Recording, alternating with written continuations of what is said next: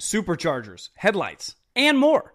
eBay Motors has everything you need to maintain your vehicle and level it up to peak performance. With over 122 million parts and eBay guaranteed fit, your part is guaranteed to fit your ride every time or your money back. Plus, with prices that don't break the bank, you can stay on your A game. With all the parts you need at the prices you want, it's easy to bring home that win. Keep your ride or die alive at ebaymotors.com. Eligible items only, exclusions apply. Looking for an assist with your credit card, but can't get a hold of anyone? Luckily, with 24 7 US based live customer service from Discover, everyone has the option to talk to a real person anytime, day or night. Yep, you heard that right. You can talk to a real human in customer service anytime. Sounds like a real game changer if you ask us. Make the right call and get the service you deserve with Discover. Limitations apply. See terms at discover.com slash credit card. VR training platforms, like the one developed by Fundamental VR and Orbis International, are helping surgeons train over and over before operating on real patients. As you practice each skill, the muscle memory starts to develop. Learn more at meta.com slash metaverse impact. The volume. NBA fans, the wait is over. Basketball is back, and DraftKings Sportsbook, an official sports betting partner of the NBA, is celebrating with an unbeatable offer. New customers can score $200 instantly in bonus bets for throwing down $5 on the NBA. Win or lose, it doesn't matter. You'll start the season with an instant dub. And with DraftKings parlays, everyone's got a shot at even bigger basketball wins. String together multiple bets from the same game or build your parlay across multiple games for a shot at making your payday even sweeter. Basketball's more fun when you're in on the action. Download the DraftKings Sportsbook app now and use code JOHN. New customers can get $200 in bonus bets instantly for betting just $5 only on DraftKings Sportsbook with code JOHN. The crown is yours. Gambling problem? Call 1 800 Gambler or visit www.1800Gambler.net. In New York, call 877 8 HOPE NY or text HOPE NY. In Connecticut, help is available for problem gambling. Call 888 789 777 or visit ccpg.org. Please play responsible on behalf of Boot Hill Casino and Resort, Kansas. Licensed partner Golden Nugget, Lake Charles, Louisiana, 21 plus. Age varies by jurisdiction. Void in ONT. Bonus bets expire 168 hours after issuance. See sportsbook.draftkings.com slash basketball terms for eligibility and deposit restrictions, terms, and responsible gaming resources.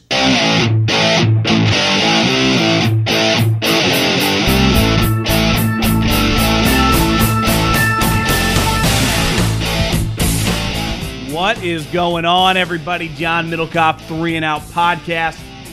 Another Thursday night football game, and we got takes. Steelers beat the Titans. Pickett, I wouldn't say outduels Levis, but somehow again pulls a late fourth quarter, not super late, but a fourth quarter drive that was the difference in the game. And the Steelers, while struggling to score touchdowns on a consistent basis, are five and three because they got a really good defense. So we'll dive into that. Mike Vrabel, the Titans, as well as some of the big games this weekend: Chiefs, Dolphins, Bills, Bengals. Uh, Cowboys, Eagles, very, very excited for this upcoming weekend. A lot of good football games. Let's buckle up. Let's talk some football.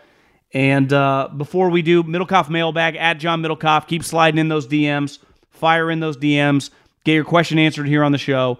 We have Stucky, as we do every Thursday, talking gambling, making picks. So he will come up a little bit later. And if you listen on Colin's feed, make sure you subscribe to Three and Out feed. Appreciate everyone that has. Do you want to go to a football game? Do, do you want to go to an NFL game, a college football game, maybe a college football playoff game, maybe an NBA game? Well, I got you covered. Download a little app that happens to be the official ticketing app of this podcast called Gametime. And when you download the Gametime app, search any event you want to go to, concerts and comedy shows as well. Hammer a little promo code John. That's my name, J O H N, J O H N and get $20 off your first pair of tickets. The app is extremely easy to use. Anything you want to go to, you click on the event. It has an interactive map of where you want to sit, the price point gives you a view so you can tell the angle in which you can see how close you are to either the uh, the stage or the field. Cannot recommend them enough. I've used Gametime all year long. So have all my friends, and so have many of you. So when you download the Gametime app, go to an event, promo code John. Okay, let's face it. I, I wouldn't call tonight the best game, uh, as a lot of these Thursday night games are. As many of you hit me up in the DMs and the tweets. You said Al Michaels screwed up about three times within five minutes, mispronouncing names, calling first downs when they're short par for the course now. Uh, love Al, legend, still a pretty rough listen. Coming off one of his better games last week, today was rough.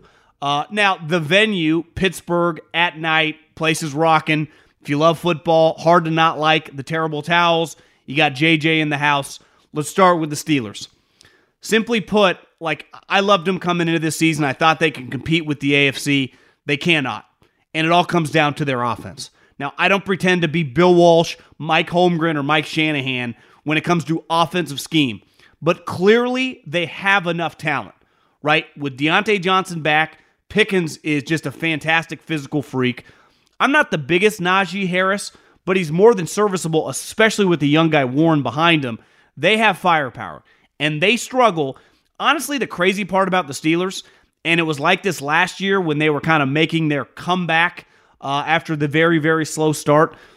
Their quarterback can look terrible the majority of the game, and then he can have a fantastic drive in the fourth quarter to ultimately win them the game. That that works against the Titans, who are clearly not a playoff team, not going anywhere, despite being very competitive, despite having some, you know, kind of a random squad right now. But here's the problem. In that conference, you have to be hell in the division. You have two superstar players. I mean, the way Joe Burrow's looked the last couple weeks, he looks like the best player in the league. Lamar Jackson is having an MVP type season. Those guys just signed enormous deals. And your defense, I, I give so much respect to the Steelers. They have been consistently able my entire life. I remember a kid going to Super Bowl parties in the 90s with the Steelers and Lloyd and Kirkland and just Bill Cowher. It's like just defense. I didn't grow up on the steel curtain, but it felt like that in the 90s. And then once they got Tomlin and the teams they built in the late 2000s and the early teens, they were just so physical and they've done it again. I mean, they have easily the best duo rushing the passer. TJ Watt's top two or three, probably like non quarterback in the NFL. And Highsmith, think how many teams that guy would be their best pass rusher. Minkah didn't even play tonight. Uh, Heyward back. Their defense, personnel wise, is awesome. Joey Porter, I, I was watching Joey Porter Jr. tonight. And, you know, Hopkins, I think right now if he ran a 40 and I ran a 40, he'd beat me, but I don't think he'd beat me by much. I mean, I think the guy's running a 5040, and that speaks to his greatness as a wide receiver. He's never been fast, but his physicality, his ability at the point of attack. I mean, last week, one of his touchdowns, he literally grabbed the corner, threw him down. I think Boldin, Anquan was a better player, but I think they have some similar characteristics as they've been able to dominate, never being, being able to run, uh, especially playing outside. It's one thing playing slot, but you can put them outside and they can still be productive. But that defense is yeah, borderline championship worthy. I mean, definitely when healthy. That that is a big time, you know, competitive defense that can take you on a run, right? But offensively, obviously you move the offensive coordinator down to the sideline. It just looks off. They've scored over 25 points this season one time. That's just not going to be good enough. How are you going to feel confident? Uh, let's assume they don't win the division and the Ravens do. They're going to be a, let's say they're a wild card team. They're going on the road, maybe to Baltimore or maybe to Kansas City. How are you going to feel good with that offense winning a playoff game on the road, especially multiple? And this is the problem. Like they have the culture, the ethos as a franchise, uh, the ability to equip their team with talented guys all over the place. Yet it feels like they're kind of running in no man's land, right? Like they're they are kind of the same team year in year out. Like it doesn't look any different really than last year. Let's face it, some of their wins down the stretch were low low scoring games where the quarterback led them on a game-winning drive. Yet they weren't play- they don't play very well like last week against uh, watching Joe Burrow against the 49ers. Start to finish. He's like, "We're going to fucking eviscerate you." You watch Lamar Jackson when the Ravens are on, we are going to destroy you. And obviously both those teams do not have the defense of the Steelers. If this offense to me was just felt middle of the road, but th- there's a potency which they should have, and they show spurts of it because of how talented their wide receivers are and how explosive Warren can be. But start to finish in a game, that they, they just do not have it. Now, they are playing a team that Mike Vrabel's a big time coach, man. I mean, they trade away last week, or a couple weeks ago, their team captain. Henry is who knows how old on his last legs. Their offensive line is patchwork. They're playing with a second round rookie in his second start on a short week, and they have a chance to win the game. That that franchise, like I watched those two teams, I'm like, I don't think the difference, the, the gap between these two teams is that wide in terms of the product on the field. Yet the Steelers have way better players, way better players. Now, I'm not trying to diminish Mike Tomlin. I think for a guy that is just the team leader, right? Doesn't call the offense, doesn't call the defense, is just kind of standing there looking a lot like Mike Vrabel. I, I just think that Mike gets his teams to overachieve and gets more out of it consistently. Like, would the team be as good if you gave Mike Tomlin a team that didn't have the talent? Like, that's part of they have winning records all the time. Well, yeah, they are one of, if not the best drafting team in the NFL. And here's the other thing. You know, the problem is when you draft a quarterback who is not going to become a star, right? It's it's easy when you get even early on if the guy struggles and you see the talent in a Josh Allen or whatever, Justin Herbert. It's another thing when you do the Mac Jones, Kenny Pickett, and if your team's good enough, he's serviceable, but it's like that's what you're going to roll with? Like this is going to be your quarterback for the next several years? Like this is what you're dealing with? Like let's face it. If you're a Steeler fan right now and you could take a step back and be objective, what quarterback would you rather take for the next 3 years? Will Levis or Kenny Pickett? Is it even, do you even need to think that long about it? And I'm not claiming Will Levis is going to be some top 10 quarterback, but the talent in the two guys, the gap between the arm is extremely wide. And you'd be like, well, he's got a big arm. What about the poise? Like, you watch Will Levis, it's not like he's scared back there. It's not like he's freaking out when there's a pass rush. He showed over and over he can slide. Now, ultimately, the pick at the end of the game, you know, lost him the football game. But what was he supposed to do? I mean, they had no timeouts. You had to push the ball. I don't hate a pick there. And, and they're basically just running verticals the whole way down the field the entire drive. But when I watch those two quarterbacks, and you're watching one guy make a second start and the other guy making however many starts Kenny Pickett's made now, 15, 20, I don't even think it's close. Like, I don't even have to think. And I'm not like pounding the table as some huge Will Levis backer, but what we saw Will Levis last week and what we saw tonight, short week, look who he's throwing to. Hopkins can't run. Burks is, uh, thank God he's it looks okay. It was pretty clear that when he hit his head, you know, on the deep shot toward the end of the game, it looked like he was knocked out before he even finished rolling. But he's not a very good player, and uh, you know it's it's hard to just hand Henry the ball over and over when they know you're going to hand it to him, right? And your passing game's not that explosive. So I, I listen. I, I'm impressed with Will Levis. I, I know they lost the game, but I also think that was very eye opening. Of like, your quarterback's not even as good as their quarterback, and we don't even know how good their quarterback is. So I, I think the, the Steelers, their problem shows itself basically every week, uh, and it's gonna be their downfall. They cannot score points. Their offense, despite having sometimes when an offense struggles to score, like the the let's use the Patriots for example. It's like yeah, their quarterback is average and they don't have any talent around them. So when you put that combination, well, okay, if Kenny Pickett's average, uh, there, there's no disputing the talent that the Steelers have given their quarterbacks my entire life outside, right? They're the best wide receiver drafting organization in the league. Might not even be a close second. And I, I just don't see it really. And I, I don't see it, especially from a uh, standard and a franchise that, you know, kind of holds themselves to these other teams that are competing to win Super Bowls because they have no shot. Honestly, I'd, I'd be surprised unless their defense scores multiple touchdowns or creates like four or five turnovers if this team wins a playoff game. So I, think we just saw the same thing over and over with the Steelers, and their offense is going to be, you know, their downfall. let's fire around the league because I, I I do think this week on paper is just pretty fantastic. Now sometimes you get great matchups. Remember Sunday night football, whatever it was, week five, Cowboys Niners, and the game sucks immediately. Bills Miami Dolphins, same thing. So you never know. And sometimes random games turned out to be fantastic. But Chiefs Dolphins in Germany, Bills Bengals, and Cowboys Eagles. It's just, I mean, that it doesn't get much better. Let's start with the Chiefs and Dolphins. I, I do think there are some big nights and big days on tap for a couple coaches and a couple quarterbacks. And when you look at the Dolphins, and people, for whatever reason, and again, when I say people, it might be like 10 people, five on Twitter and five on Instagram, are always like, Middlekauff, you're always shitting on the Dolphins. Their offensive line was missing this guy and this guy. Even when healthy, your offensive line stinks. So, like, let's not act like you got Larry Allen, Trent Williams, and Lane Johnson when healthy. Your offensive line is a major, major liability. Your offensive play caller, who's also your head coach, has done a fantastic job, really, for two years of coaching around that and getting rid of the football quickly. But as a franchise, you know, your team, when they play lesser opponents, looks excellent. I mean, you guys last week took over in the second half against the Patriots, but you played two real teams.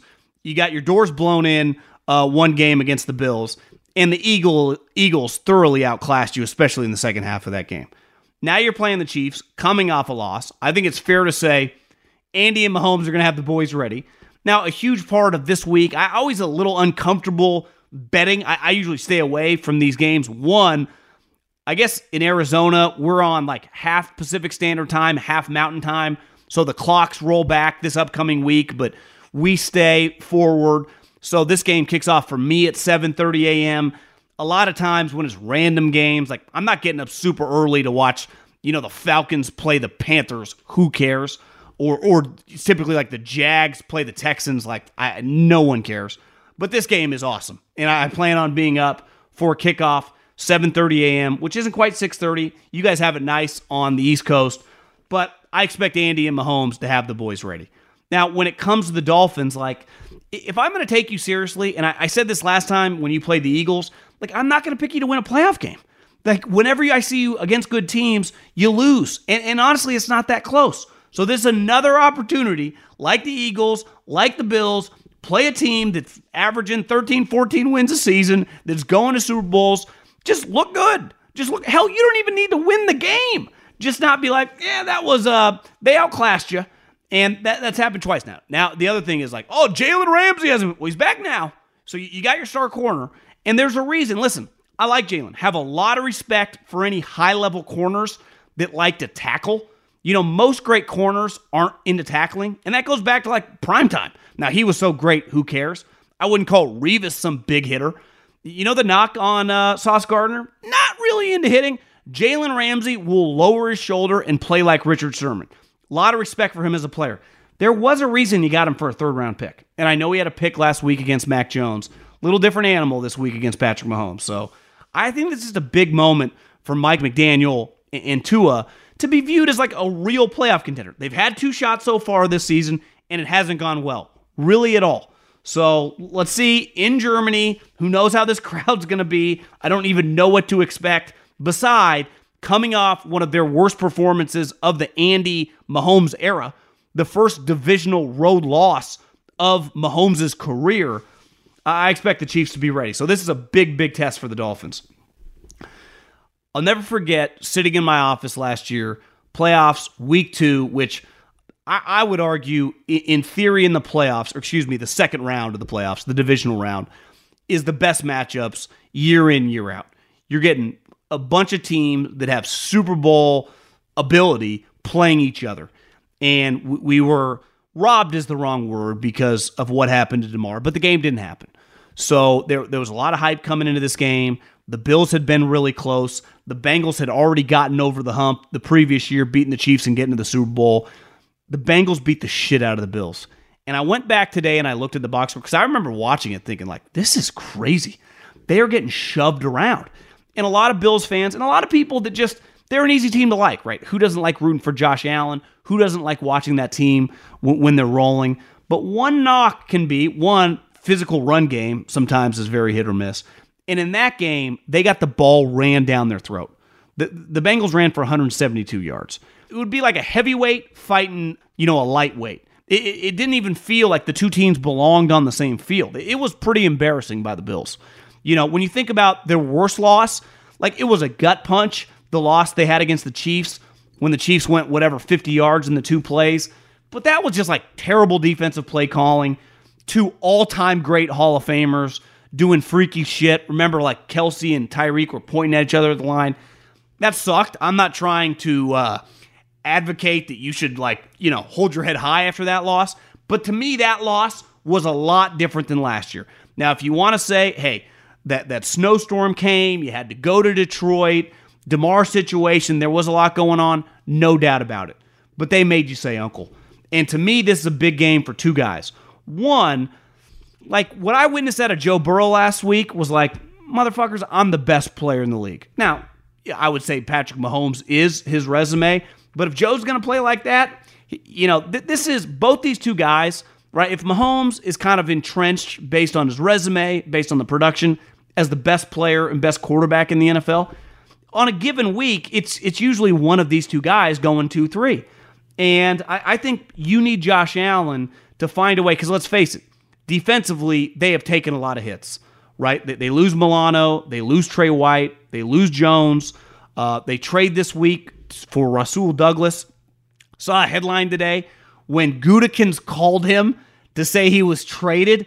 He thought it was like a prank. He hung up on him. He didn't believe him.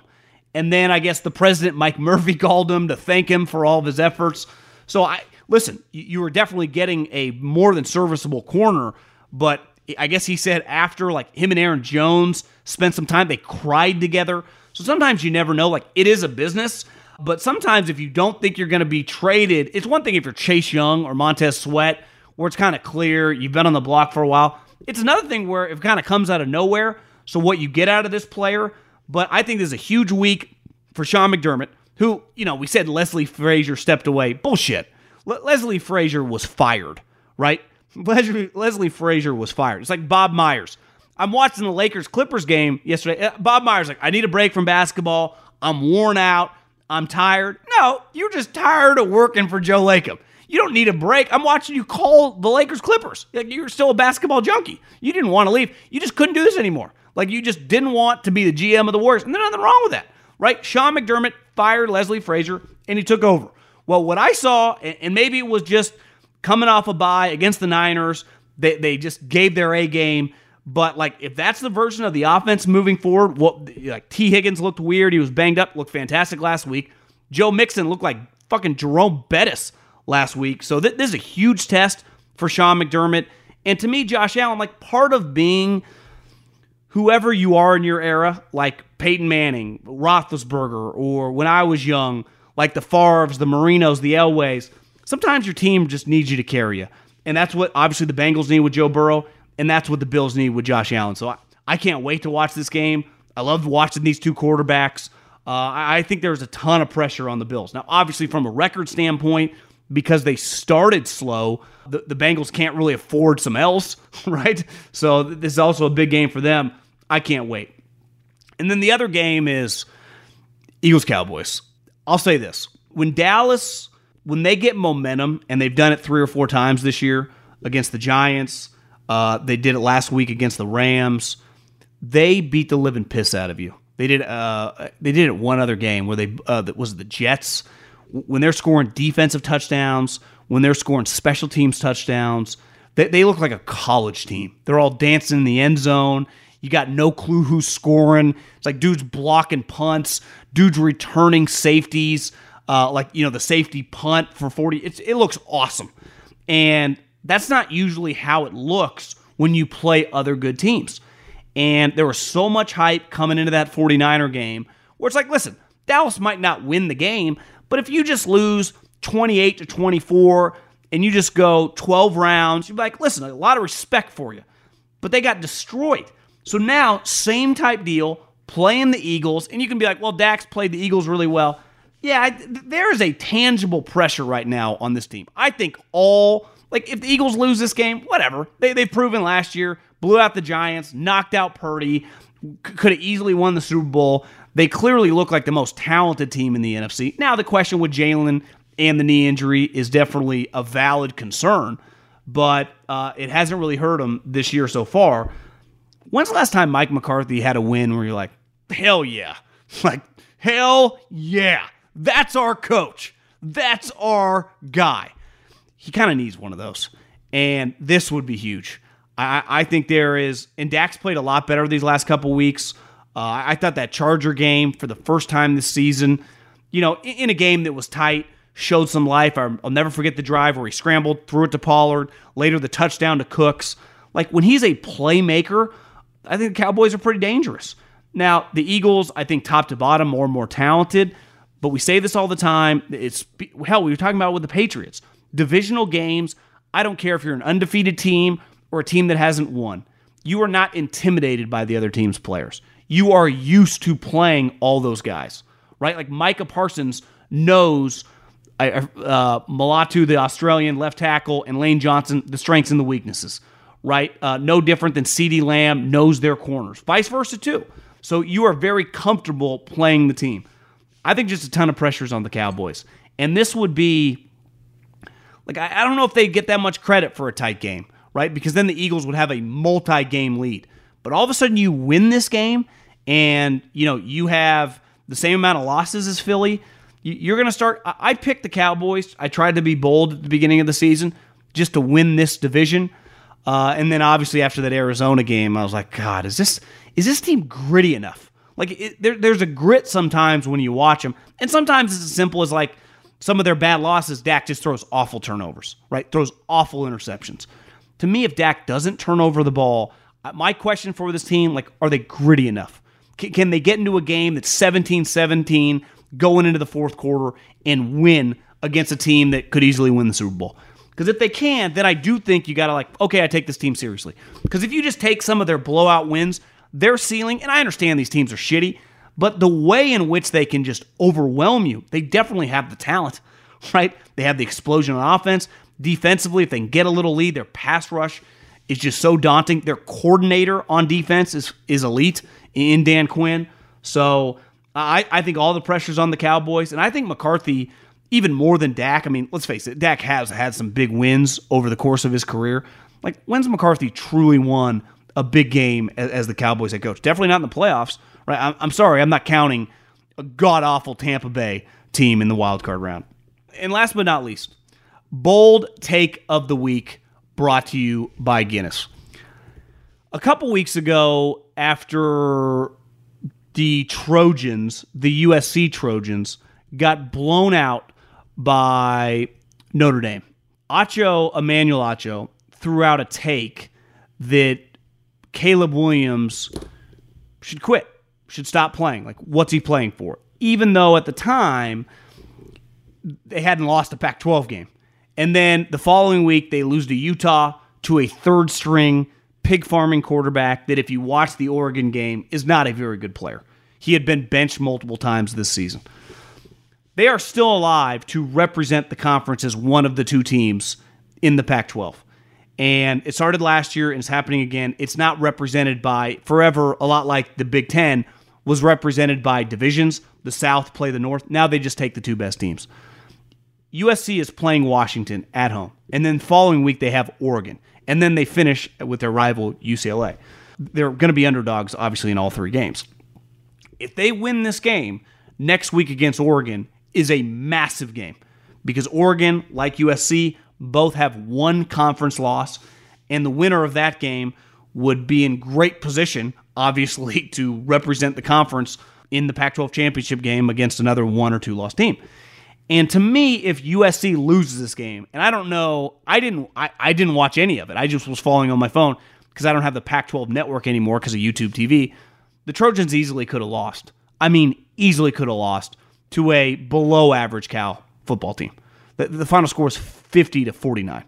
Cal went for two to win the game. Terrible play call, but if they would have got two, they would have lost. And I do think there was a chance that Caleb Williams would not have played anymore. I do believe my bold take of the week is if they lose to Washington, which they easily could, I got news for you. I'm going to take the Huskies. That Caleb Williams will not play anymore for USC Now, when Emmanuel Acho threw the takeout, I thought it was crazy because they still had a lot on the line. I will defend him if he stops now. The next game would be at Oregon. It would suck as a fan. I, I wouldn't want him to, but I do understand from a business perspective the team's imploding, the season is over. He's not going to play in the bowl game. What's the point of playing Oregon and UCLA, two really good defenses, where he could get injured? He has a lot of money on the line. Uh, some of these takes, the more and more I've thought about it, is like he could return to school. Is the dumbest fucking take in the history of takes. Even if USC could round up $10 million to pay the guy, when you are drafted number one overall, you sign a $37, $38 million contract and get a $27 million signing bonus. So the money is not comparable. Your clock also starts to get your second contract. But I do think my bold take of the week is if the Trojans lose this week to Washington, who obviously have, you know, uh, the road to the playoff is well in front of them, this will be Caleb Williams' last game as a collegiate quarterback. I, I will defend him if that is the case. So that's my bold take of the week, brought to you by Guinness. Gather your friends, raise your glasses, toast a win. Guinness Draft Stout, imported by Diageo Beer Company, USA, New York, New York. Please drink responsibly. Don't miss the action this weekend when the NFL heads to Germany for the Frankfurt Games. These games will air on NFL Network and stream on NFL Plus for a limited time. Verizon customers can get Netflix and NFL Plus for just $25 a month with Plus Play. That's $120 in annual savings. Plus Play is a platform where Verizon customers can shop, manage, and save on the subscriptions you already love, like NFL Plus. With NFL Plus Premium, you get access to live games on mobile, NFL Red Zone, and NFL Network, which means you can catch the Frankfurt games and save. Just go to verizon.com slash NFL to bundle and save before the games. Hurry, this offer ends soon. Plus Play access included for Verizon postpaid mobile, 5G home, and LTE home subscribers. Exclusive savings available on select partner subscriptions. All products and services sold on Plus Play require a separate subscription or purchase. Limited time offer can only apply to new and qualified returning subscribers of NFL Plus Premium and new or existing subscribers of Netflix Premium. Not combinable with any other promos. Netflix and NFL Plus bundle subscriptions, $25 a month, plus applicable taxes. Billing begins from the time of activation of the first service. Additional terms apply. Cancel anytime in Plus Play, manage dashboard, savings based on Netflix Premium and NFL Plus Premium monthly retail plan prices. At the start of the new year, every small business owner is asking themselves the same question What's the one move I can make that'll take my business to the next level in 2024? LinkedIn Jobs knows that your success all depends on the team you surround yourself with. That's why LinkedIn Jobs has created the tools to help you find the right professionals for your team faster and for free. LinkedIn isn't just another job board, LinkedIn has a vast network of more than a billion professionals, which make it the best place to hire. I know I'm on it all the time, looking for people, checking out what everyone's doing. Hiring should be easy, and that is where LinkedIn comes in. So the fact that 86% of small businesses get a qualified candidate within 24 hours, LinkedIn also knows that small businesses are wearing so many hats and might not have the time or resources to hire. Thankfully, with LinkedIn, the process is intuitive, quick, and easy. Post your job for free at linkedin.com slash J-O-H-N. That's linkedin.com slash J-O-H-N to post your job for free. Terms and conditions apply. Good song. The Johnny Carson theme, right? Hey, who wrote that? Skip, who do you think? It's your buddy. Hi, everyone. I'm Paul Anka. And I'm Skip Bronson. And what happens when two old friends take their decades of experience in the business and entertainment worlds and sit down with our buddies? You get Our Way, a brand new show from iHeart Podcast where we chop it up with our pals about everything under the sun. Hear about Michael Bublé's entrance into show business. And get business insight from Mark Burnett. Find out what scares my son in law, Jason Bateman. And discover the bragging rights that come with beating Michael Jordan at golf. Together, we know just about everybody, including sitting presidents. So join us as we ask the questions they've not been asked before, tell it like it is, and even sing a song or two. This is our podcast, and we're going to do it our way. Listen to Our Way on the iHeartRadio app, Apple Podcasts, or wherever you get your podcasts.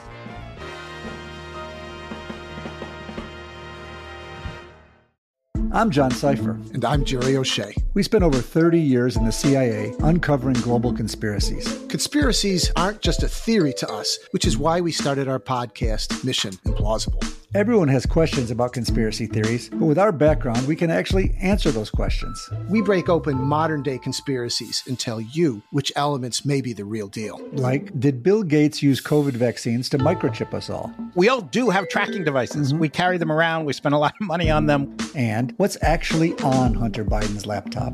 You are talking to the guy that has three of Hunter Biden's laptops and cell phone. And what did the deep state build under Denver Airport? Do you think there are secret bunkers? That's just on my list of questions I have about Jesse Ventura. It's our mission to get to the heart of these conspiracy theories and figure out the why, the how, and especially the if.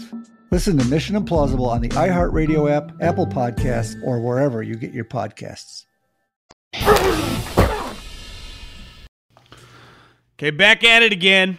Week eight or nine, depending on if you're following college or the pros, a little combination of it both. We're, we're in early November, though. This weather's turning, it's getting cold. Time to play some real football. My main man, Stucky, from the Action Network, one of the original creators on one of the greatest apps you'll ever see when it comes to gambling. And uh, you can hear him on Big Bets on Campus. You can find him on Twitter, tweeting away. Uh, we got Maction midweek. Now we got normal NFL coming up. We're recording this before the Thursday night game, and obviously big college weekend. Then Sunday NFL. Stuckey, what's cracking, bro? What's going on? It is. Uh, you said eight or nine. It's week nine or nine or ten. Somehow it's, it's nine or ten. 10 okay, in college football, off. which is crazy. I don't know how we've already got here, but yeah, it's uh it's an amazing week uh, weekend of football. Just college. There's a ton of marquee games from start to finish just look at, at the night. You got LSU, Alabama, and Washington, USC going head to head, and that's just one of the many great games that are on all day. And then Sunday we have a treat. It's like, look, there's a ton of games with horrible. I think there could be up to ten backup quarterbacks playing between tonight or between Thursday and Sunday. But there's four really good games starting at 9:30 in the morning on the East Coast. Uh, all the way through Sunday Night Football. You and you know back to back to back Chiefs, Dolphins, Ravens, Seahawks, Cowboys, Eagles, Bills, Bengals, all you know 15 hours with your backups and bad quarterback play mixed in. Um, I'm sure some of those games will be intriguing, but just an awesome weekend of wall to wall football. I can't wait. Okay, before we dive into the the National Football League, college is kind of taking shape. You know, the the Final Four, the original one came out yesterday with obviously Oregon and Washington tailing, and clearly because they're going to play each other. Ohio State and Michigan have to play each other. Jim McElwain, former Fresno State offensive coordinator, I, I wouldn't say caught red-handed. He's denying, but it's it's pretty clear when you look at his connection with Harbaugh, with uh, our, our, Marine. Thank you for your service. Who's pretty dominant at stealing uh, signs ultimately, I wish this story didn't exist because this is just an incredible college football season at the top. I think all these teams can win it.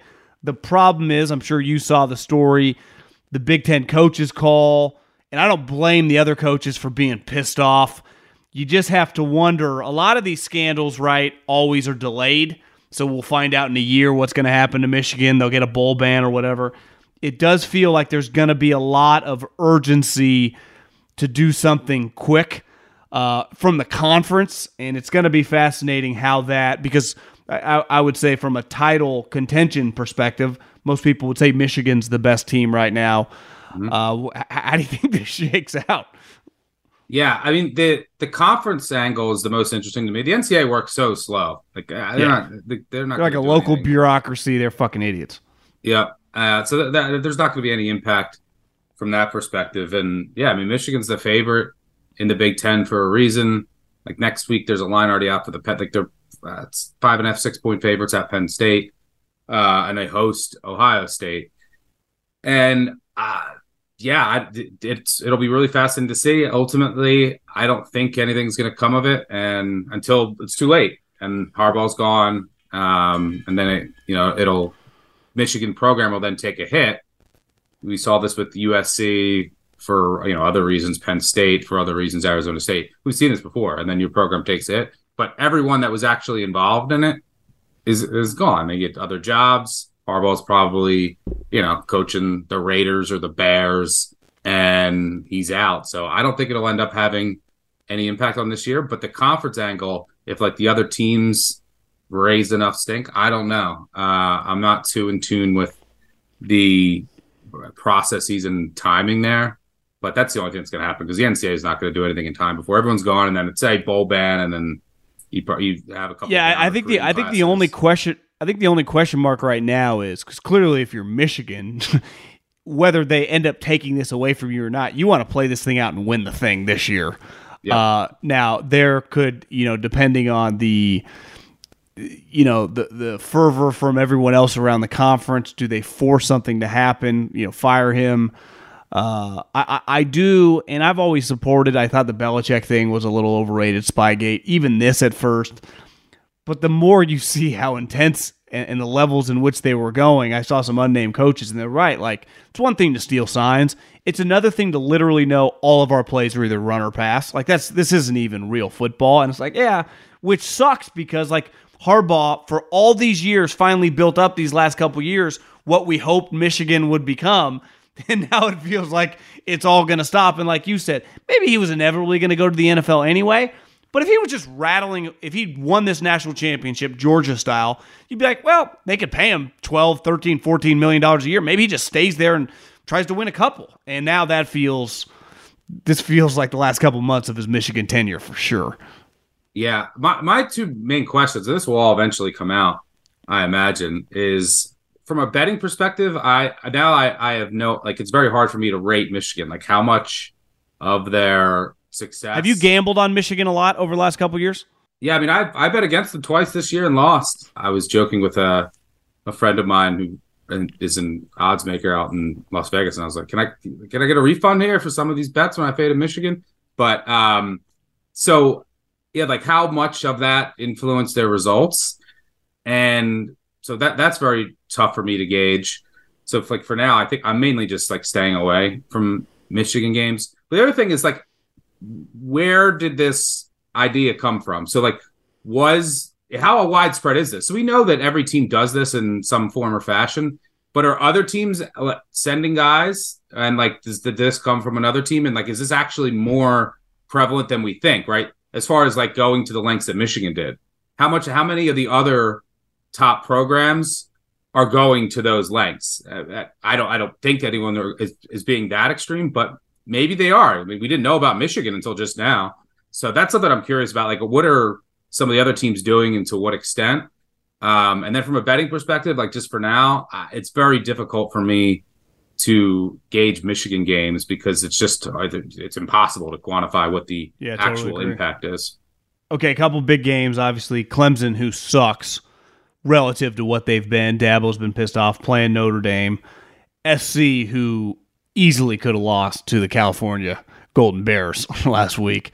I mean, that running back had like 150 yards and three touchdowns 15 minutes into the game. I mean, their defense is even worse than I think the way we were hyping it up. And now they play Washington, probably you could argue the most explosive offense in all of college football. So it's just like let's start with there. I mean, the line is not that big. I got Washington minus three. I, I feel like I don't know. I mean, Obviously, Caleb, they can score, but it, it feels like there's a chance. Is this a 60 to 40 type game? The total is 78. So that'll that'll tell you all you need to know about this game. Uh, I got bad news for you, or if anyone cares what I think. I played both Clemson and USC after uh, I've I've done nothing but fade Clemson and USC except for that Utah game when you were right. Swore them off. I faded them last week against Cal again. Been fading Clemson for all year, but it th- I took them both plus three and a half. I had to. I mean, my numbers just called for it. It's a for, number one with Clemson plus three and a half at home against Notre Dame. I mean, they were plus one and a half at home against Florida State three weeks ago, uh, and should have won. And D- D- Dabo Dabo is right where they're not getting killed. I mean, they could have won Yeah. a lot of these swing games. They, could, be six and two, 8-0. pretty. No, they could be eight. eight zero if you like really like they could have beat Florida State. They lost in overtime. They lost to Miami in overtime. You know they outgained NC State by about three hundred yards. They held them to one hundred and eighty yards and lost that game by seven. So yeah, I mean they- they've lost. Duke, Duke game they got outplayed, but they did turn the ball over. They also were in the red zone, you know, 50 times uh, and kept fumbling it. They lead the nation in fumbles. Their defense is still really good. They have a running back that got hurt, and Will Shipley. I think that's a good thing. You get more Mafah, who's the better back. He's also the better pass blocker. The defense is still elite. Notre Dame. I mean, look, this is Notre Dame team that went on the road, got crushed by Louisville, should have lost at Duke, um, and now, I mean, this line is. I, I, I, I just can't get here with this Clemson team. You also have to remember Notre Dame, they just lost their star tight end who was playing out of his mind, their leading receiver, Mitchell Evans. He's out for the season. He got hurt last week. That's a big loss for them. He was a security blanket for Sam Hartman. But this is just a, a classic buy low, sell high spot. I had to take the three and a half. At three, I, it's Clemson or nothing. So uh, they, yeah, they've certainly been unlucky. They're on the downtrend because they're just not as talented anymore because they don't hit the transfer portal like other teams, and Dabo refuses to adjust. Uh, maybe a season like this gets them to do it. It, it will. It will. Yeah, he has to. Otherwise, uh, they're just going to fall way behind. You can just look at the receivers. That's the biggest thing. Their their receiving talent is just. I mean, this is and this is a program that had as dudes that are killing it in the NFL. Now there's nothing there, and you just compare it to their top teams. Florida State has went out and got a guy from Michigan State who's going to get drafted in first or second round. He's killing it for them at receiver. Like that, they're uh, it's so, so it's it's crazy that they're not using it, and that's why they're taking a step back. But plus three and a half against Notre Dame, have to take it. USC, I had to take it. I mean, I, I hated myself when I hit when I bet it, but this Washington team is uh, is is kind of broken. Uh, if you look over the past month, they should have lost to Arizona State. If Arizona State had a kicker, uh, that- and they had basically like a mat kicker, they missed a couple field goals. Then instead of going up six with you know eight minutes to go, they they don't they don't even trust their kicker to make a thirty yarder. They throw a ninety yard pick six in that game. Washington didn't even score an offensive touchdown. Um, then Washington almost like last week against Stanford. That here, there's a couple problems going on with Washington. They can't run the ball. I mean, last week they were Arizona State. They ran it 13 times for 13 yards. Last week against Stanford, one of the worst rush defenses in the country. They ran it 27 times for 90 yards. Their interior offensive line is struggling. They've been reshuffling guys. Even their receivers, like the, the offense isn't clicking the same way it was during the season. You have two really good receivers, but McMillan, you know, one of your other depth guys, they're hurt. And the defense has fallen off a cliff because you have injuries and they just don't have a lot of depth. They don't have the depth of Georgia. They don't have the depth of, you know, Alabama. And they've lost, they have their best defensive lineman, Tuli. He's been out for a month. He's huge. They have three, three or four Turner, Camfab, a couple other guys that are hurt at safety. So they're down to like third string safeties that are playing. So the depth of that defense is taking a huge hit, and they can't really stop anyone. You go back to that Oregon, and they should have lost to Oregon at home. They Oregon just went 0 for 3 on fourth downs, and then Washington had that last uh, minute touchdown. But this is a team that's treading in the wrong direction. Are they going to score uh, against, uh, you know, on this USC defense at will? Yes, of course. Everyone can. I mean, we just we'll take you, me, producers. We'll find, you know, we'll just walk on the street and find the next seven, you know, men, women, or children. And it doesn't matter. We'll put eleven together and we'll score. One good, one saving grace for USC is that Washington does not run the ball at all. Like, and they can't run it. So the USC pass D is like semi respectable. They have some, you know, decent pass rushers, and then they have some talented guys in the secondary. They can't tackle and they cannot play the run. Like it doesn't matter who's running against them. And Jaydn Ott's a really good back for Cal, but you saw him running wild. You saw Utah running Yeah. wild. But Washington doesn't really run it. So, like from a matchup standpoint, you might be able to get a couple stops just from your D backs making plays or getting a sack because Washington's not just doesn't run it and they can't when they do. But ultimately, I you know I make this number just like I make this closer to a coin flip because Washington's trending in the wrong direction. I think they're a bit overrated. What would the narrative be if they actually lost to Oregon? If they actually lost to Arizona State as they should have? Like they'd be right in the conversation with USC. Is that their defense is overrated um, and they can score. So I took the three and a half. Ultimately, what I think happens, I mean, this is a must see TV game. It's just bad. Whoever has the ball last. So I'll, I'll take the three and a half with the home team. Like it's, yeah, it's pretty it's, clear. Once Washington pulled off, I don't want to call it an upset, but uh, once they beat Oregon, the two teams since, I mean, Oregon looks dramatically better, right? Yes. I mean, Oregon. I mean, they killed Utah beside like the first couple drives, they handled Washington State, who was playing pretty well at the time. I mean, Oregon looks fantastic, and I was watching a lot of that Stanford game. Stanford was like a drop pass away from potentially upsetting them, uh, yeah. kind of late in that game. So I, am with you there. Oregon's class the, the Pac-12. They're just the, they're yeah. the most complete team. Um, and look, they, they I mean, they they could win the national championship. Like to me, they Agreed. I mean they could play with some people for sure. I mean, they're Agreed. physical. They got skill guys, uh, team speed. Their quarterback more starts than any other. He's played more college games than any other player in college football history. Now skewed have, because you get the free year, but yeah, they have they have enough balance. Washington, I don't think has the balance or depth. Oregon has the defense. They also have the running game with Bucky Irving. He's might be the number one running back taken in next year's draft. So Oregon, I think, is the most complete team. The Pac-12. They're the team that has the best shot uh, of winning the national title from that conference. My pig farmer quarterback came back to earth against Utah. Uh, but he but he yeah. but he played well when he needed to. Okay, before we get into your picks, uh, the game that jumped out to me, and I know everyone. I'm sure you have stats of the interim coach. The first game wins. You know, I think last year was it Saturday against the Raiders. Uh, you just, you know, it, it happens. It's a tried and true formula. I, but I think this Raider team, it's pretty clear that when Mark Davis fired everybody on Tuesday, it'll come out over time. But I wonder if a big sticking point is Josh McDaniels was anti. Like Aidan O'Connell played in the one game. He got sacked like 75 times. Even Khalil Mack said, who had six sacks in the game, it wasn't all me. The guy was holding on to the ball. It was kind of easy. So I think Josh thinks this guy, listen, this is not, he even said, this is not the preseason. I'm not defending Josh. I think he's terrible, but I do think the they thought this quarterback had no chance out there despite Jimmy playing poorly. I just don't. I, I, think it could be very, very tough. And say what you want about the Giants, their defense has played very well. Daniel Jones is back, but at any moment that neck gets re-injured, we got to reinsert DeVito, which would immediately be a problem, even against the Raiders, who have like one good player on defense. Antonio Pierce was, you know, pretty fired up at the press conference, saying how he's from Compton and all this stuff. But they they, they fired their offensive coordinator. They also fired their head coach, who called the plays. So they got a lot of moving parts here. Uh, I don't know. I, I, just think the Raiders, maybe you get a little extra effort, but the, Giants have been playing really hard too, and, they're not just tapping out yet on the season. I just like the Giants plus one and a half in this game. Yeah, it's Giants or nothing. I mean, if you go back, what, last 20, 20 seasons in the NFL, interim coaches, okay, after firing coach in season, they are their very next game that week. They are 16 and 13 against the spread, but they're 13 and 16 straight up a lot of times you're you're getting these teams that are big underdogs, right? Why do they fire their coach? Because they're horrendous, right? Ten point underdog this, or whatever. Yeah, this yeah, is yeah. way different story.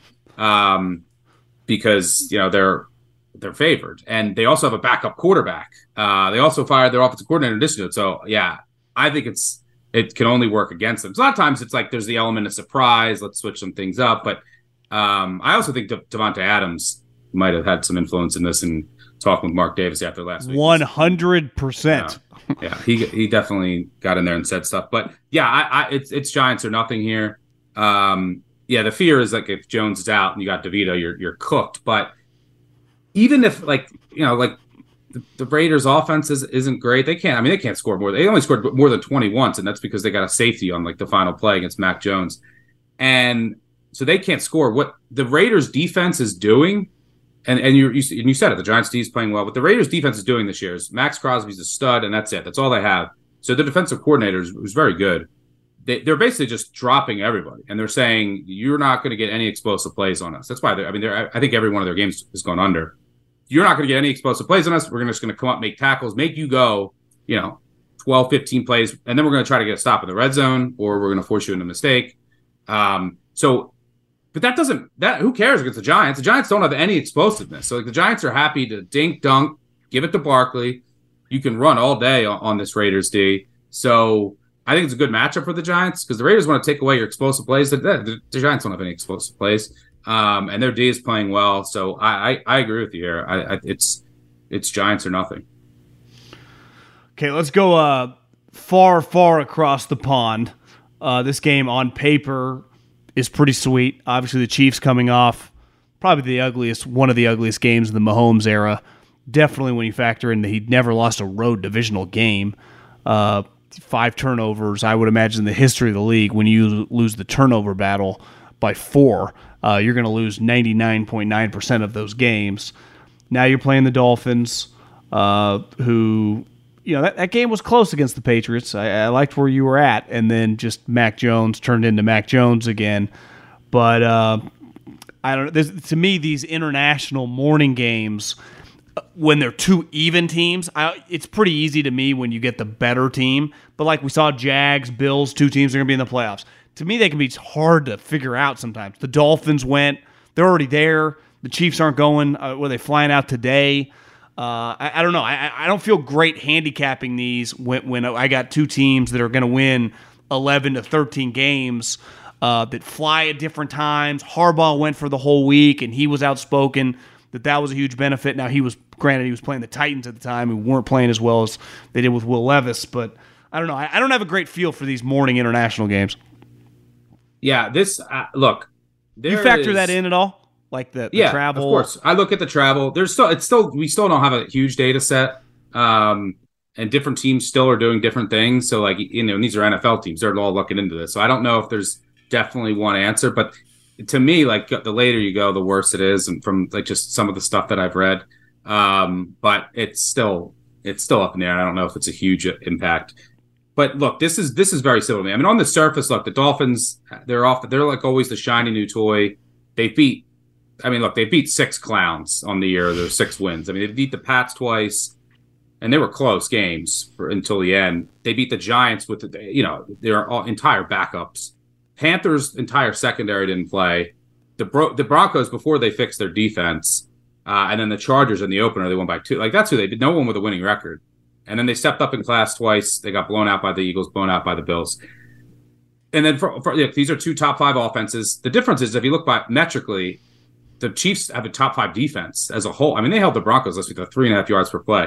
The Dolphins are outside the top 20. They're getting better. Fangio will get it figured out.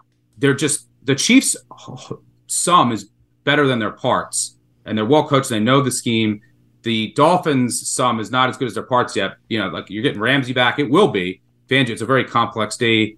So they're still not there yet. Their defense still isn't great, and they played a laughable schedule. And you, you could see the, the issues on their defense whenever they've stepped up. And special teams, Chiefs top five special teams unit, uh, Dolphins bottom five. Their special teams are horrible. So special teams and defense, you get the edges of the Chiefs. But I could throw all that out. I mean, basically, I, I told you this in the Super Bowl last year against the Eagles. You have the best quarterback in on the planet, and you can bet him to basically just win the game. I, I mean, I, I, don't I don't care what happens if he, if he loses or loses. I, I'm going to take that opportunity every single time if you go back and look, Patrick Mahomes in his career, he's 19, including the postseason, 19, 6, and 1 against the spread as an underdog or favorite of a field goal or less. Whenever you just need him to win the game. So, like, I I don't care what happens this entire game. I, th- I mean, I think what, that's going to play out. Chiefs will probably step up in the red zone. They might force two is more likely to make a key mistake. But uh, no matter that's, how that's the best out, way. That's the best way to look at it. Just basically I'm betting on this guy to win the game, like I'm he would Peyton Manning or Tom Brady for 20 years. Yep, to win this game. And anytime, the same thing was with Brady and Manning. Whenever you had them under a field goal as an underdog, ah, free money. So you're going to lose a couple of these every once in a while. Um, but I'm I'm taking it. And look, the Dolphins are scoring like 80%. 80% of their red zone drives are ending in touchdowns. That's an insane pace. And they played horrible defenses with injuries for the most part that that there'll be some regression there. Chiefs are at 50. So, uh, and this is a team that's usually leading the league around 70. So there could be some, you know, red zone variance that works in the Chiefs' favor here. But it should be a good game. These are two of the best teams in the AFC. Chiefs a little better defense right now, a little better special teams, and you have the best quarterback on the planet. You're the lay one. So yeah, I'm not overthinking it. Okay, uh, it, it was a cute little early story. They started, I think, three and zero. Oh. Uh, maybe it was two and one, but they definitely were three and one. Is Baker Mayfield like resurrecting his career? He had called Tampa, like I want to come there, uh, and he's really come back to earth. I, I think he looks fucking god awful these last several games. He looks just like a backup, like a guy that if you had to play a game, but the more and more he plays, he gets worse and worse. Playing the Texans, who I'd say had a pretty bad loss against the Carolina Panthers, but uh, they're getting Tampa at home. Now, Tampa's coming off a long week because they played last Thursday night. I, I just think this Tampa team is kind of like the Rams now with Stafford hurt. I, am just picking them to lose basically every week. Yeah, they. I like the Texans here at under a field goal. The the Bucks are you know who we thought they were. Uh, De- Dennis Green voice, Denny Green voice. The yeah, uh, legend. And look, the Bucks. The Bucks. What they do well is their run D is pretty good. Uh, Houston can't really run it this year at all. Um, and the Texans have been, I think, better than expected. Stroud, still rookie's going to have some ups and downs. I think he'll play better at home, but they're three and two over their past five. Their two losses came by two points. And the Bucks, what they're doing this year, they're blitzing as always under Todd Bowles. They're getting no pressure, and that's bad news against Stroud. Stroud under pressure this year, 87 dropbacks, no touchdowns, no interceptions, no big time throws, four turnover worthy plays, a 60 quarterback rating. When he has a clean pocket, 177 dropbacks, nine touchdowns, one interception, seven big time throws, one turnover worthy play, 110 quarterback rating. And this is what everyone knew in college is that if he has a clean pocket, uh, I mean, this guy's money and he can make all the yeah. throws. Little shaky when you could rattle him with pressure. He's also been good against the blitz when he knows the blitz is coming and he can just get rid of the ball quick. So this is a good matchup at home uh, for Stroud because the Bucks just aren't generating any pressure, even though they're trying to blitz a lot. Mayfield, who's always been bad against pressure, actually has some decent pressure numbers. He has some regression coming that way. He's also not healthy. He's dealing with a knee injury, and yeah, I think that these two defenses and look, the, and the Texans have dealt with a ton of injuries all year, so I think they're a little better than the you know some people might realize because Stroud's really good. Their offensive line, I mean, this was a team that was playing with four backup offensive linemen, so a third with a third stringer in there too. They had they were decimated. Now their offensive line's finally healthy. Um, you know, and you're talking new staff, new scheme. So there's going to be some ups and downs, but they also had both their safeties out. Yeah, Pitre, who I love, Jimmy Ward, they were both out for multiple weeks. You're playing with backup safeties, backup corners. So this team's dealt with a lot of injuries, basically as healthy as they've been in a while now so these defenses are close to on par. The Bucks defense, it's solid, but it's getting older. They can't really generate pressure. So these defenses are kind of close. Uh, so I'll happily I'll happily take Stroud in what I think is a favorable matchup, who basically just needs to win this game against Baker Mayfield, who's probably going to make a couple key mistakes here. He's not fully healthy, and I think the Texans get a, uh, a nice home win. I'm a little shocked they didn't do a little fire sale of just trying yeah. to trade, you know, the receivers. Maybe even I know Vita Vea. What's Evans still doing there? Like you got to yeah, like, but but be. even Devin White, just throw some player, just put them on the market and just see what you could get. Who knows? I mean, what if you get a bunch of second round picks? You're gonna blow this thing up. I bet half those guys won't be on the team within the next 18 months anyway. So you might as well. And you know, some of the times these GMs are going, well, they're still looking at it, the division. Like your team stinks. You're, you're not you're not going to the playoffs. The other thing that really crystallized to me last week is the Saints have, and I've been thinking this all, have zero business to not win this division. If they don't win the division, you immediately fire the coach. And I'm sorry, all the Derek Carr haters were right because they they should cruise to this division by several games, especially now with the Atlanta quarterback situation kind of getting weird. Okay, uh, I mean this is probably one we knew coming into the season. Whenever these two teams play, uh, it's going to be one of the games of the year. Uh, they're both playing well coming into this game. Obviously, Jalen played well statistically last week, but it's pretty evident that he's kind of running with a little like limp. You know, I mean, it just doesn't quite look right physically. but he's not one to kind of he's not LeBron here bitching and moaning about his injury, so you never quite know what's going on. But the Eagles, talent wise, with AJ Brown, they look fucking unreal. Uh, defensively, Reddick is playing like he's Nick Bosa or TJ Watt right now, coming off the edge. And the Cowboys just had one of their classic games where pick six, blocking field goals, returning safeties, punts for 50 yards. When they do that, they just annihilate you. I don't think this game's going to look like that. So when they get into a real game, how can they play? They're a hard team to figure out because I would say their highs, now they've come against shittier opponents, have been just, I mean, NFL style. It looks like college. It's like when Ohio State or Michigan plays a Rutgers or they destroy them. And then you get into these kind of like the last couple years in these playoff games, they just don't look the same, right? Look at last year, the Tampa game. Now I understand Tampa was terrible, but you look at you watch that Cowboy game, you're like, God, this team has a ceiling to like win the Super Bowl. And then you watch them the next week, it's like they can barely get first downs. So it just it's it's hard for me to trust the Cowboys, despite a team that like of all the teams that are in like the top seven or eight that we consider, they ha- their high end sometimes can look like the Bills, the Chiefs, the 49ers. Yet when then they play one of those teams, they don't look like that again. So this this one's hard for me. Though anytime you get these divisional games, the players are comfortable playing. I don't care how big of a stars you have. It's not like they're going to be intimidated. And that Bland guy for the Cowboys, man, he's fucking he's a stud. Yeah, the and just to, to close loop on that other point, I, I agree with you. The Saints and some of these NFC teams, like the Washington sold because they're like, oh, we have the Cowboys and Eagles, we can't catch them. But some of these other NFC teams, they, they got to just let the pipe dream go, even though they're in a bad division.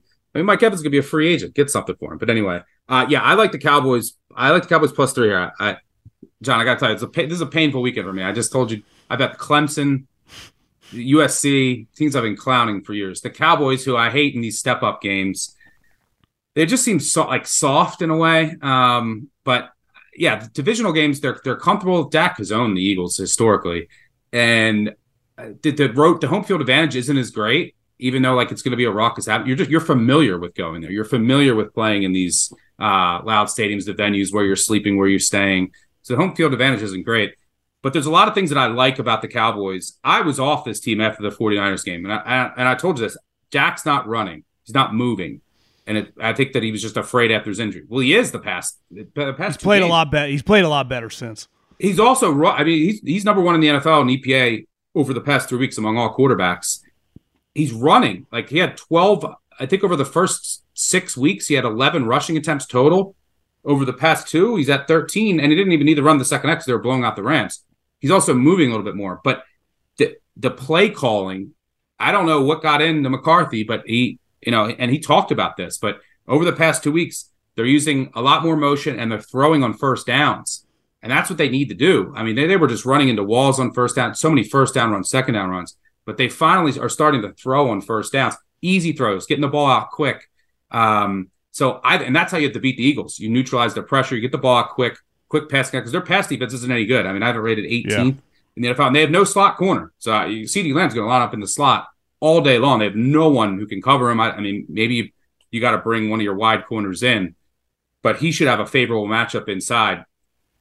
So I love how this uh, this offense has has evolved over the past few weeks. I, something happened during the bye. Someone got to them because they're throwing on first downs. They're using a lot more motion, ghost motion. Their offensive line's also getting healthy.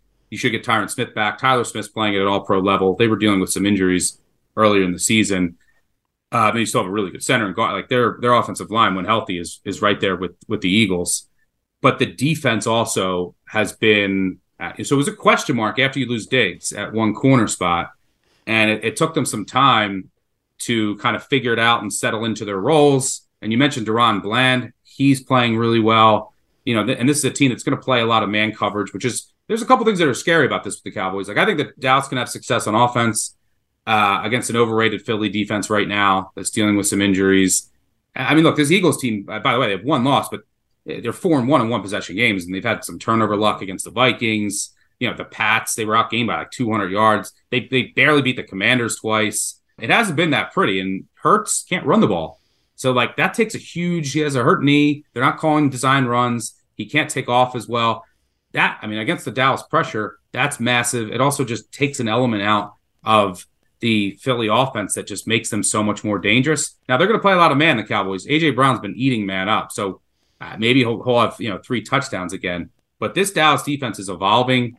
They've they've adjusted to life without Diggs. You even take a guy like Markquese Bell. Uh, this is a guy who's an undrafted free agent. If you go by PFF, he's the highest graded linebacker in the entire NFL. Uh, small sample size, but he's playing extremely well. In he's an upgrade over Leighton Vander Esch, who's hurt. So they've had some guys that have filled in. They've figured out their roles. Their defense is playing really well. Their offense is actually throwing on first down. Dak's moving. So they look like a completely different team. I think the Eagles are a bit overrated, and they have the Hurts injury, you have the slot corner injury, you have a vulnerable pasty up the middle in the middle of the field. So, uh, yeah, I think that this is. I think that these two teams on a neutral field, if you gave them, the Eagles are probably tougher, but they're close. And home field advantage isn't three points, especially in a divisional game. I'm going to take the field goal here. I have a sneaky suspicion the Cowboys win this game and make the NFC East race a bit more interesting. Yeah, that that would be. I mean, their biggest win in a long time. Uh, yeah. Especially, it would it would feel like God, do they have a chance to? Especially now with home field, you know the Lions aren't dead. A couple other games, obviously the Bills at Cincinnati. I mean, Joe Burrow looked fantastic the other night. I mean, the Bills trade for they needed a corner. Uh, and then the Monday night game, you know, the Chargers, obviously the Bears, some fucking blow, but the Jets just playing the ugliest games imaginable. Uh, it's like, can they function with Zach Wilson? Now, I, I, haven't checked on the weather Monday night. I mean, that game was a monsoon, but somehow the Jets win that. All of a sudden, they're five and three. It, that'd be one of the most incredible accomplishments to be a five and three team with that level of offense over, you know, basically the entire season I've ever seen yeah, they want to ugly up games, which they've done. Like they stole that Eagles game. Um, they stole that Giants game somehow. It's hard. They, look, to me, hard. the Eagles game, they got lucky. They should have just the Eagles should have called run after run after run after run, and because the corners were out, they just kept forcing the pass. It's like, guys, you're up 14 to three. Lean on these guys. These guys aren't built. They don't have Sam Adams and Tony Siragusa in there. They're built to stop the pass even with their corners out. And the Eagles kind of played right in their hands, and then Jalen was off. Like that, that was a bad Eagles loss more than it yes. was an impressive Jets win. Agreed. I would say the the same with the Giants last week. I mean, you, you needed the Giants to to you you're you know is hurt. You're kicking field goals with them. You just go get one yard. Um, and the Giants lost that game, even though they had negative seven, five yards passing, whatever it was. So the Jets have certainly been lucky. But like the Chargers are a game, a team that'll go out outdoors and like lose this game. So like these are two competing forces. I'm probably staying away from that. Bills Bengals, I think is is a sneaky over. I know these all these primetime games have been going under, but this total 48 and a half. I'll tell you that last year these two teams were you know they're supposed to meet before the Hamlin thing, and then they met in the playoffs. The totals in those games in the playoffs there was weather were 48 and a half. Now because of like the suppressed suppressed scoring, it's 48 and a half again. Uh, but I'll, I'll tell you one thing: Burrow's back. He's fully healthy. He was you know, he had he wasn't practicing leading up to the season, so he always starts off rusty. He had that injury, looked fully healthy. That offense is back. Bill's offense is fine, one of the best in the NFL. But I'll tell you, both those defenses are way down. If you look at the Bengals the past couple weeks, might not show it on the scoreboard, but I mean, Seattle outgained them by almost 200 yards. They put up 400 yards of offense. They're just getting unlucky in the red zone. They and they had some turnovers last week. The I mean, San Francisco 460 yards. Yeah, like, Purdy, yeah, Purdy had nine. Purdy had nine explosive passes down of 20 plus yeah. yards down the field. You had a McCaffrey fumble inside the 10. You had, you know, Purdy when the defensive lineman catches the ball. Fluky things. This Bengals defense is way down from last year. You lost both your starting safeties. Their run defense is taking a step back. They don't have really any defensive line depth. So their defense is, is significantly worse than it was last year. They've just been getting pretty lucky in the red zone with turnovers, so it's not really showing. Bills defense, also significantly worse. This is one of the best defenses in the NFL this year. Now you're out Milano, Daquan Jones, your star corner, Trey White. Uh, they went out and got Rasul Douglas. It's better than Elam, the the bust, their bust draft pick. But uh, who knows if he's going to play? It's one week, and he's not. He's not going to fix your defense dramatically. So the Bills' defense way down. So these yeah. are two elite offenses still with, with defenses that are way more vulnerable. And with all this reduced scoring in the NFL, I think this number is too low. They, you know, then these two teams played last year, if they're if they have these defenses, uh, this this this total will be like 51, 52. Um, I think it's a really good game. Bills historically have been good in these like revenge spots when they go on the road.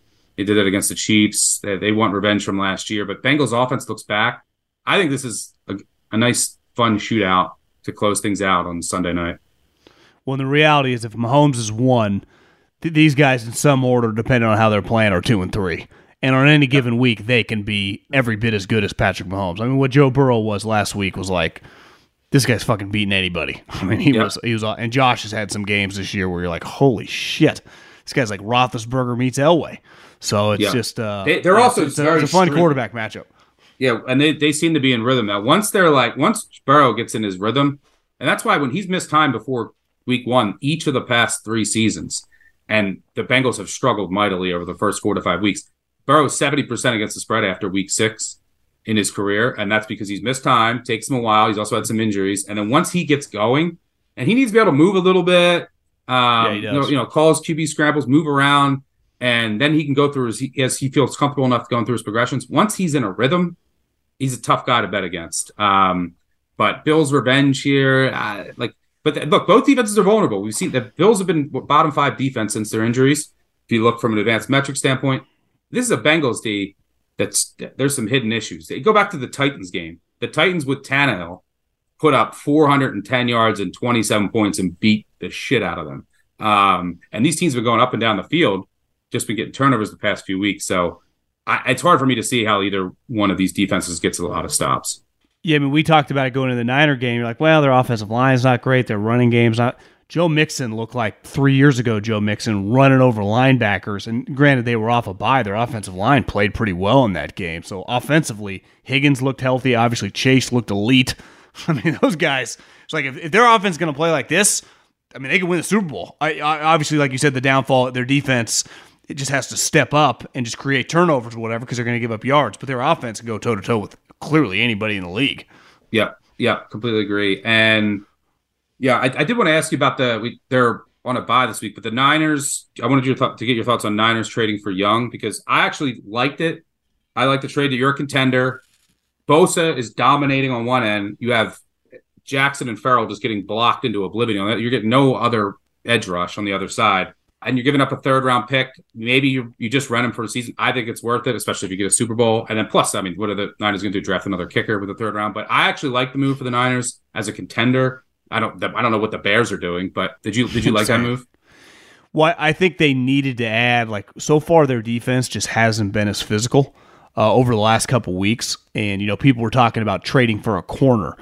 Well, I I think there's some question marks about Steve Wilks right now. Just you know the last several weeks the defense has not been on the same page, and to me trading for a corner, if DeMeco was your defensive coordinator. It's like okay, plug and play scheme. He'll figure it out. It can be very risky scheme wise. You plug Chase Young in, it's like fucking third and long, go rush, first and ten. They're running, be physical. It's a pretty easy plug and play position. Him and Bosa are buddies. Uh, they have had a ton of success with like major rehab projects, like Arden Key, Omenihu, other guys that like other teams didn't want become guys that got paid after. This guy does have pretty elite physical skills. I don't think he's ever going to be clearly, you know, TJ Watt, even Nick Bosa, because he can't, he doesn't have the bend, but just for what they're looking for, yeah. I mean, they, they drafted Drake Jackson high. Yeah. He's clearly not living up to it. Yeah. Uh, so, yeah, they, they were just desperate, and, and especially the pay, right? You just, wait, a third round pick? It's not even just a third round pick, it's a comp pick. So you're talking about a pick in the hundreds. So whether you rent him, maybe he likes it and you get him like a one year, $15 million deal to really try to get that big deal, prove you're healthy. Given what you had to pay, like let's even acknowledge Sweat's a better player than Chase. Are they 60 pick difference player? They're both going into free agency, right? Yep. Yeah. No, I, I love I love it Because I bet they Um, were interested in Sweat, and they're like, "Hey, we'll offer you our second and our fourth. You know, given that their second would ideally be like pick fifty-eight, and they're like, "Ah, that's not good enough because they're getting picked thirty-three for them." So it's the, the Washington. That's the easiest trade they'll ever make in there, and if, especially if they were like, "Yeah, we're probably not going to re-sign this guy." Wait, you're going to give us pick thirty-four? Are you fucking nuts? Yeah. Yeah. That's that was insane. But They did it last year with Chase Claypool. It, Yeah, it netted the. Steelers Joey Porter Jr. and then they went out in the offseason and they wanted to pay, you know, overrated linebackers as their big move. Like the the I mean, Holes is is lost there. Yeah, I love the move, especially because you just had nothing there. Like you needed something to balance Bosa, and that that's going to make Bosa better. And there's a lot of metrics that suggest that like Young is at like a top 20 pass rusher in the league. Not as consistent, but he's dealt with injuries. And there's something that was just off with the Washington defense overall. Like they had all these guys in the defensive line that were so good, but then they, they were there were excuse me, there would be certain games where they would just not dominate, right? Like schematically yeah. there was something off that was going on. So I love the move. It was something that the 49ers desperately needed well, because they're in second place. I mean, Seattle Seattle's in first place right now. It's, yeah. it's, it's, and you can say they pulled a game out of their ass, but they fucking won and the Niners lost. So and they get the Niners on a short week at home, that Thanksgiving week. So I I think part of it was that. Now I to me the Leonard Williams trade, and I know they needed some defensive help. They gave a second round pick for also a guy that's going to be a free agent. No, Leonard's solid. Uh, I thought that was a little rich. But uh, one thing you say about John and Pete, they ain't scared, you know? So I, th- I think that part, that added some emphasis to the 49ers because they yeah. probably thought they, those guys might do something else, you know, a day yeah. later. So I, yeah, I, I think they're just desperate's probably the wrong word, but they're definitely fucking leaking a lot of oil here. Yeah, yeah, they got. I mean, they'll be fine. They got to get healthier. I like this move. Uh, don't worry, my Ravens will take care of the Seahawks for you this weekend. So you'll be, you'll be feeling better after this. Well, J- Jags Niners next week off a bye on the road. I mean, it's borderline must win for the Niners. You can't you can't just lose four straight games in the NFL. I mean, yep. e- even though the NFC, I mean, they they could cruise to worst case scenario like ten wins to get in the playoffs, but then all of a sudden you're playing. I don't know the Cowboys or Lions or something in that wild card. That wouldn't be easy. Yep. Say what you want about the Lions, they do just have a clear identity you know, if they want to run the ball, they hit play action passes. Their pass rush is really good. They're going to have a home game in the playoffs. Like, depending on who they play and where their seating is, I mean, more than likely they're going to be favored in that first game, right? Yeah. No, the, the Lions. The, I guess this is Niners. I guess they could be a slight underdog. Yeah, the Lions. Their their secondary is still very questionable when they go up against elite passing attacks, and then you have to avoid the best if you're you're a Lions fan, you want to go to the Super Bowl, you gotta get you gotta have an indoor path. Got Jared Goff turns into an absolute pumpkin in any weather conditions. Yeah. Uh, I mean, it, it's bad. You go back to that Baltimore game. He just, just gets rid of it. He is putting the ball into the ground. Looks like you know Tommy DeVito. So, but yeah, the Lions are frisky. Their their their offense is only going to get better with that offensive line. They have an identity. Their secondary is very weak. Like it's hard for me to see them winning a Super Bowl because I don't know how they would stop any of the elite offensive attack. Philly, Dallas, the Niners throwing the ball. Yeah, not like those, but uh, they're definitely going to be frisky and yeah, well, San Fran big they, next week. If you're a Lions fan, you're rooting for Dallas because just Google your schedule. I mean, you got a lot of Bears, you got a lot of Joshua Dobbs. I mean, you got a the one seed is not crazy. It, it, you're going to need the Eagles to lose some games, but just based on their schedule, it's pretty wide open. It's pretty easy. The Packers suck. You already beat them in Green Bay. I mean, they got, to me, the Lions are a 12 win team. Now, can they win 14? I don't know, but it's it's definitely there to be had if they play well enough. And like you said, you, it, the road goes through Detroit. It's crazy to even say that out loud.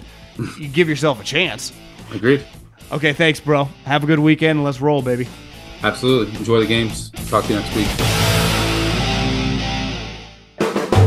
The volume. I'm John Sipher. And I'm Jerry O'Shea. We spent over 30 years in the CIA uncovering global conspiracies. Conspiracies aren't just a theory to us, which is why we started our podcast, Mission Implausible. Everyone has questions about conspiracy theories, but with our background, we can actually answer those questions. Anyone can just start screaming about microchips and Jewish space lasers, but it's our mission to remove the bull and get down to what's real. Listen to Mission Implausible on the iHeartRadio app, Apple Podcasts, or wherever you get your podcasts. Hi, everyone. I'm Paul Anka. And I'm Skip Bronson. And what happens when two old friends take their decades of experience in the business and entertainment worlds and sit down with our buddies? You get Our Way, a brand new show from iHeart Podcast where we chop it up with our pals about everything under the sun. This is our podcast, and we're going to do it our way. Listen to Our Way on the iHeartRadio app, Apple Podcasts, or wherever you get your podcasts. Welcome to 500 Greatest Songs, a podcast based on Rolling Stone's hugely popular, influential, and sometimes controversial list. I'm Brittany Spanos. And I'm Rob Sheffield. We're here to shed light on the greatest songs ever made and discover what makes them so great. From classics like Fleetwood Mac's Dreams to the Ronettes' Be My Baby, and modern day classics like The Killer's Mr. Brightside. Listen to Rolling Stone's 500 Greatest Songs on the iHeartRadio app, Apple Podcasts, or wherever you get your podcasts.